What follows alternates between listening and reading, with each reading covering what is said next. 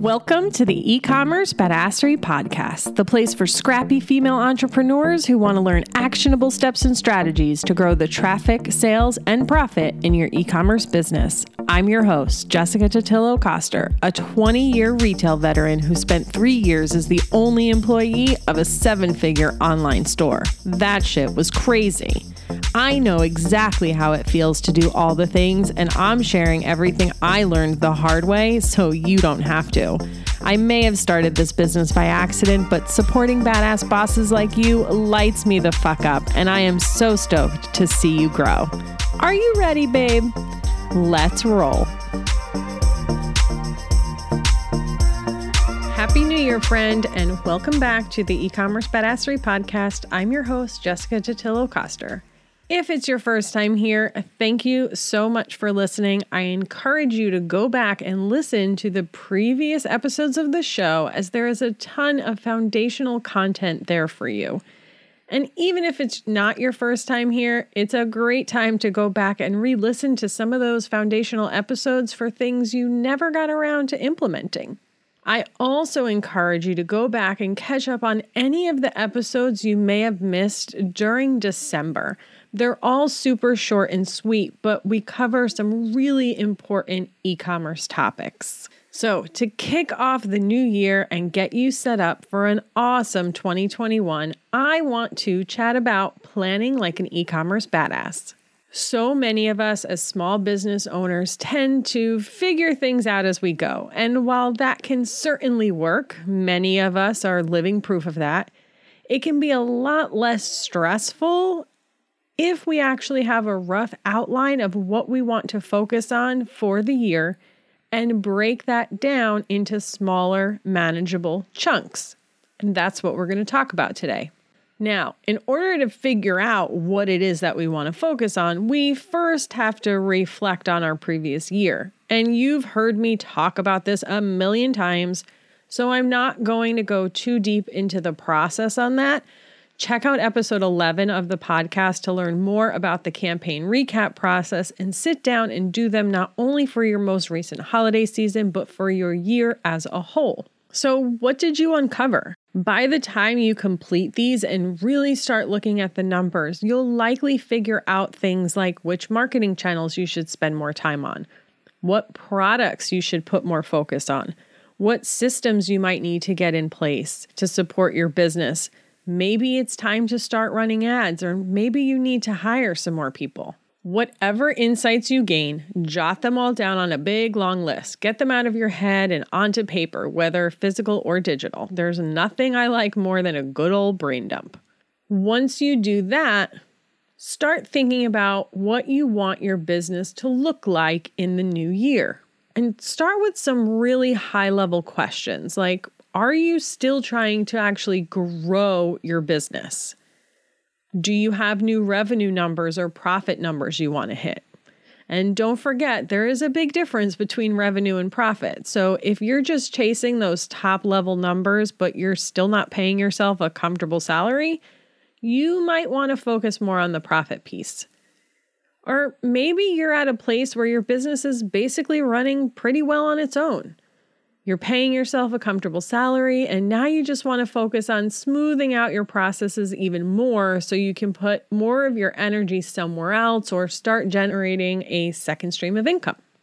When you're thinking about what you're going to focus on in the new year, consider what you actually want the business to look like. How does the business fit into the lifestyle you want to create for yourself? And so that's why I want you to do both of these first two steps. And let me give you an example from my own business. When I first started eCommerce Badassery, I was offering ongoing email marketing maintenance, like sending your weekly email newsletters. I loved the process of doing email, strategizing regularly, creating the content. But I quickly realized that in order to scale that, I would no doubt have to build an agency and hire a large team of people to help with the execution of the email marketing for my clients. And truth be told, I was not about that life. Building an agency like that would take me further and further away from my clients, and the one-on-one interaction, the brainstorming and strategizing are what I enjoy most about this business. Digging in really deep into someone's business from all angles, uncovering hidden revenue, operational inefficiencies, generating marketing ideas, and teaching my clients about e-commerce is what really lights me up. So I knew I was going to have to pivot away from email marketing maintenance in order to make that possible. And I did. If you're still chasing those revenue numbers, but you're not really sure why, start asking yourself the hard questions. Do you really want what comes along with running an e-commerce business that does eight and nine figures? Do you want to manage a team of that size? Do you want to potentially take on investors someday and everything that goes along with that? Are you chasing the numbers because you just feel like you have to, because that's what everyone else, including your competitors, are doing? And this reminds me of a guest I had on the podcast. Her name is Jessica Principe, and she is the founder of All Girl Shave Club. We talk about her story in episode twenty of the podcast if you want to check it out. But the short story is, after a year or so in business, some big players came into her space. These were V C-backed companies who were looking to take over the industry. And as a small business owner, she had to make a choice. Does she go down the investor route to compete directly with these new brands, or does she carve out a space all her own in the market? And that was going to look really different. And so she had to think long and hard about why she created this business and what she really wanted from it. These questions are so important because it's really easy to end up building a business you don't even love or enjoy. And when you know where you're trying to go and why you're trying to go there, it's a lot easier to figure out what you should be doing next. When you go and look at that initial insights list, that brain dump, does it line up with where you want your business to go? Let's use my business as the example. We'll go back to the managing email. Maybe I figured out that I needed to add five more email marketing clients to my business in order to hit the revenue numbers that I wanted. So when I go back to that second set of questions, what do I want my business to look like? And ask myself if that lines up with adding five more clients, the answer is no, they don't line up. Let's look at a product-based business as an example. Let's say I sell a product for moms, and I saw a big uptick in sales for the Mother's Day season last year. I also saw that I had a lot of customer inquiries about being able to personalize the product. So it would be really easy for me to say, sure, let's add personalization because all of my customers are asking for it. But let's think about what actually goes into adding that. First, I need a way for the customer to tell me what the personalization is when they purchase it. Then I need a machine or some sort of tool to execute that, or I have to outsource it. There's also labor involved because I'll need someone to do the actual personalization. And what happens if they mess it up? Can it be fixed, or will that product have to be tossed and then we lose money on it? Do you want to run a personalization business and take on everything that goes along with that? One of my clients who does offer personalization in her business actually just said after doing it for a bit of time, they figured out it's just not profitable and creates more headache than it's worth. They're not getting rid of it completely, but they're just going to offer it at certain times of the year. The point is, when you're sitting down to make these decisions, look at it from all angles. Another insight you might have gathered is that you want to increase your revenue. Shocker, right? But dig a little bit deeper and figure out how exactly you're going to do that. Is it about driving more traffic? Is it new products? Is it increasing your A O V? It may be a combination of all of these things, but try and be as specific as possible. For instance, maybe you have some lower priced add-on items that don't get a ton of attention. But if you could just add one of those items onto half of your existing transactions, you could capture a lot more revenue. So one of your first initiatives might be to add a cross-sell app to get that product in front of more of your customers. If you're talking about driving more traffic, well, there are a lot of ways you can do that. Do you need to get on social media more and step out as the face of the brand? Is that something you really want to do? I will always encourage you to do so, but I know it's not for everyone. So if you're not about that life, you might be better off creating partnerships that allow you to get in front of other people's audiences or focus on influencer marketing. Like I said, the purpose of these first two steps is to figure out what strategies make sense not only to reach your business goals, but to make sure they actually align with your vision for your business and lifestyle. Okay, so now that you actually know where you're going, let's figure out how you're going to get there. The first thing I recommend you do is map out all of your important dates for the next year. Now, I don't expect you to create an entire yearly plan. That's not even the best option as a small business because you need to be able to adjust and pivot with the market. But it's helpful to have everything just mapped out at a high level so then you can start reverse engineering your ninety-day or quarterly sprints and focuses. Once you've got those, you can also set yourself some future deadlines. If you know you want to try and get your product featured in gift guides for holiday twenty twenty-one, set yourself a marker for when you need to start reaching out to people. And this will typically be in July or August, depending upon whether the publication you're focusing on is print or online. Maybe you're going to have seasonal product throughout the year, so set those reminders for when you need to start production on those items to ensure you have them in hand on time. And maybe you know that come next holiday, you're going to need more warehouse support, so set a date on when you need to start looking for those people. Now that you've got all those high-level dates set, start thinking about your products and what do you want to focus on? Is there a specific category you want to push or build out more in your business?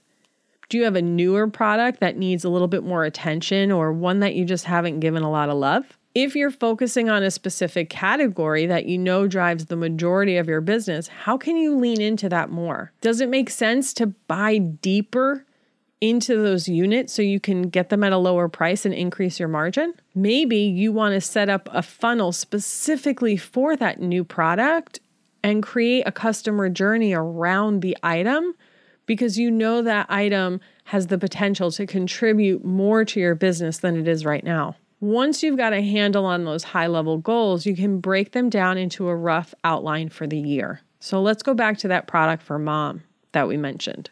In Q one, you may focus on creating a funnel specifically for the product. In Q two, you focus on a big Mother's Day campaign. In Q three, you're going to focus on getting it into gift guides. And then in Q four, you're just going to focus on selling the damn thing. In addition to your product, let's think about the marketing and operational insights we found. So let's say we figure out that our customer service process is really clunky. So we want to add a customer service platform to make that easier. We also want to dial in our email marketing a little bit more. Sure, it's performing, but we think it can do better. And we also want to drive more traffic. And since we know that partnerships are a big driver for our business, we want to create more of those. But what should we focus on first? Here's how I would map it out. In Q one, I would focus on updating my email automation. Let's get this knocked out at the beginning of the year so it's optimized for all my initiatives moving forward. Because remember, email works for you in the back end to support all your other marketing activities and sells your product for you. So it makes sense to do this first. This is where you can do things like tweaking subject lines, updating imagery and content in your emails. Maybe you're testing delays, adding more content to overcome any new objections you saw pop up from your customers, things like that. In Q two, I would continue on email marketing, but in a more holistic sense, like testing out different content and focusing on list growth. The majority of sales in Q four come from customers who interacted with your brand earlier in the year. So this is a great time to start analyzing what does and doesn't work in your email marketing today. You might want to start including more lifestyle content or finally get on a weekly schedule or be more intentional with growing your list from social media. In Q three, I would implement the customer service platform and creating those partnerships you know do so well for you. The partnership piece might be something you stretch out over more time as it does require researching, connecting, brainstorming. If your email marketing is more or less dialed in, this is something you might want to start in Q two instead. And then in Q four, you're going to focus solely on selling your product and taking advantage of those newfound partnerships and email marketing strategies. Next up is to plan out your next ninety days and break this down even further. You can, of course, go this deep for each quarter now if you want, but if the thought of that is overwhelming, don't bother. Doing this ninety days at a time is good enough. So let's keep moving forward with those examples. For Q one, I want to build out a funnel for my mom product and update my email automation. So what do we need for the funnel? A blog post for S E O and attracting organic traffic with the content upgrade to grow our email list. We're going to need social media content. We're going to need ads specifically for this product, both for cold audiences and remarketing. You'll also want a good landing page for the product. It may be your existing product detail page that you just beef up with new and better content or an entirely new page. You're likely going to want updated images and an updated email sequence specifically for this product. So now you want to prioritize what you need to work on first and set some timelines for when you need that work to be completed. So for Q one, we want to plan this out within thirteen weeks. I know we want to start with doing the keyword and content research for the blog post. This is the most important step because once you understand their language and their objections, you can create content that speaks directly to your customer. And then this is going to drive everything else that you do. Not just the blog post, but your ads, your social content, the landing page, the email series, everything. So to start breaking this out, I'm going to say by week three, I want the research part done. I'm going to give myself a little bit of extra time here because this is the most important step, right? And it's going to take the most amount of time. Then by week four, we want to write the actual blog post and create the content upgrade. By week five, we want the landing page to be updated. By week six, let's get those updated photos. By week seven, we want to create the email sequence. And then by week eight, we want to create and launch the ads. This then gives you a few weeks to test your ads and tweak your content as needed to really dial it in. It's okay if you don't get everything one hundred percent correct from the jump. That's what the data is for. But by the end of Q one, you should have this entire funnel set up and pretty much dialed in, and then you can just let it run and move on to your next initiative. We've also still got time to update the rest of our email automations. So in week nine, go through and look at the results of your existing flows and automations. If you're not sure what is good or not good, go to ecommercebadassery.com forward slash free stuff and get yourself access to my free resource library. In there is a P D F all about email marketing, and it will give you the benchmarks for your email automations based on your industry. In week ten, we're going to take that data and determine what needs to be updated. If your open rates are low, focus on your subject lines. If click rates are low, focus on the content and calls to action. If conversion is low, also look at the content, not only in the email, but actually on your website, and focus specifically on your messaging.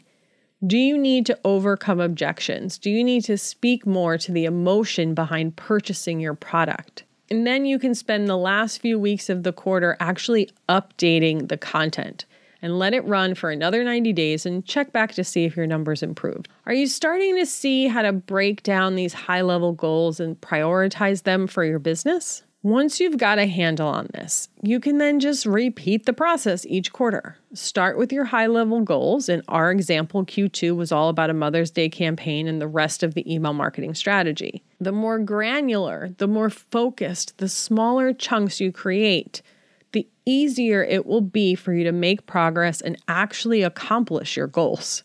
And this concept is backed by science, friend. For each of those tasks you complete, each step of progress you make, you'll get a dopamine hit that rewards you for that small win, keeps you excited to keep moving forward. If you're not convinced, think about a time when you had multiple goals but only achieved half of them. If you're like most humans, you likely focused on the ones you didn't hit instead of those that you did. Then you end up in a negative spiral, feeling unaccomplished, like you're always behind the eight ball. Look, there's nothing wrong with having big goals. You should dream big.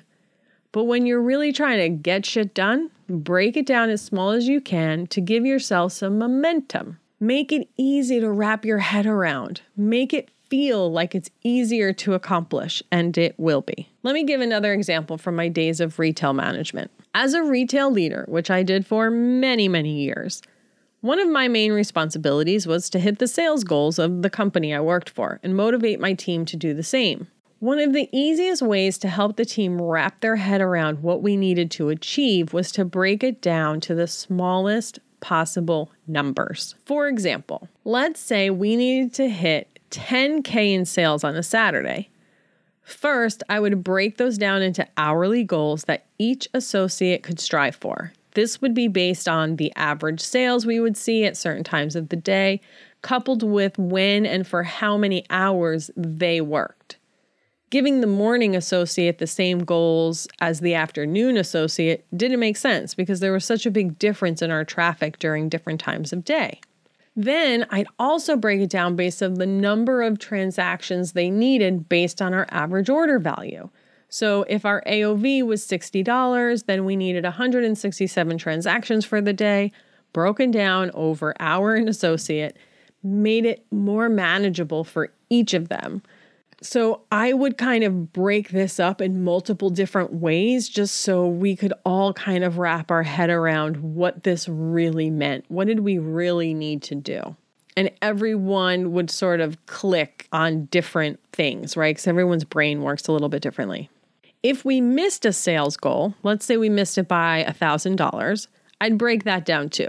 If we stick with our sixty dollars A O V, that would mean we only had one hundred fifty transactions. And there's a couple of different ways to position this. Like we only needed seventeen more transactions. And in a ten hour day, that would be less than two transactions per hour. Or we just needed to add seven dollars to each transaction we did have. That sounds a lot more manageable, right? When it comes to creating and actually hitting goals for yourself, it's a lot easier to accomplish when you get super specific and give yourself a slew of tiny wins to stack on top of each other.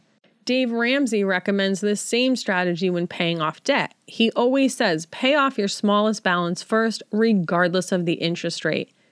The entire reason for this is to give yourself a win of getting rid of one of those balances in its entirety. It has nothing to do with whether or not it's the cheapest one. It's all about giving yourself that small win and building momentum. My husband and I both have student loans, his being significantly larger than mine, thanks to my first few years being at a state school. Because his is big, it seems like we should try and pay that one down first, but then we're just perpetually paying two loans and feeling like we've made little to no progress. Versus if we just wiped mine out and then we only had one to pay. It's a little mindset shift to trick our brains and keep us motivated and feeling accomplished. I'm going to put a link in the show notes to an article that talks more about this concept and a study that was done, which talks about why our brains like short-term goals. When it comes to planning, I know it's not sexy and it feels like so much work up front, and it is. But in the end, it's worth it to put that bit of work up front so you can see better results moving forward and keep yourself on track. If you need help figuring this out for your own business, find me on Instagram at eCommerce Badassery or book a free clarity call to see if I can support you in this. Hint, hint, I probably can. Brainstorming people's businesses is legit my favorite thing to do, and the link to my calendar is in the show notes. That is a wrap for today, friend. Cheers to a kick-ass twenty twenty-one of not only setting, but accomplishing our goals. And I will see you on the flip side.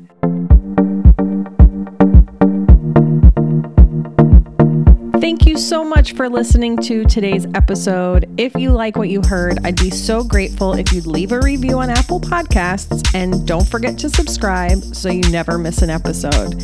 And if you're looking to surround yourself with more product entrepreneurs who totally get your life right now, get your booty on over to the eCommerce Badassery Facebook group. Can't wait to see you there. Until next time, eCommerce friends, stay badass.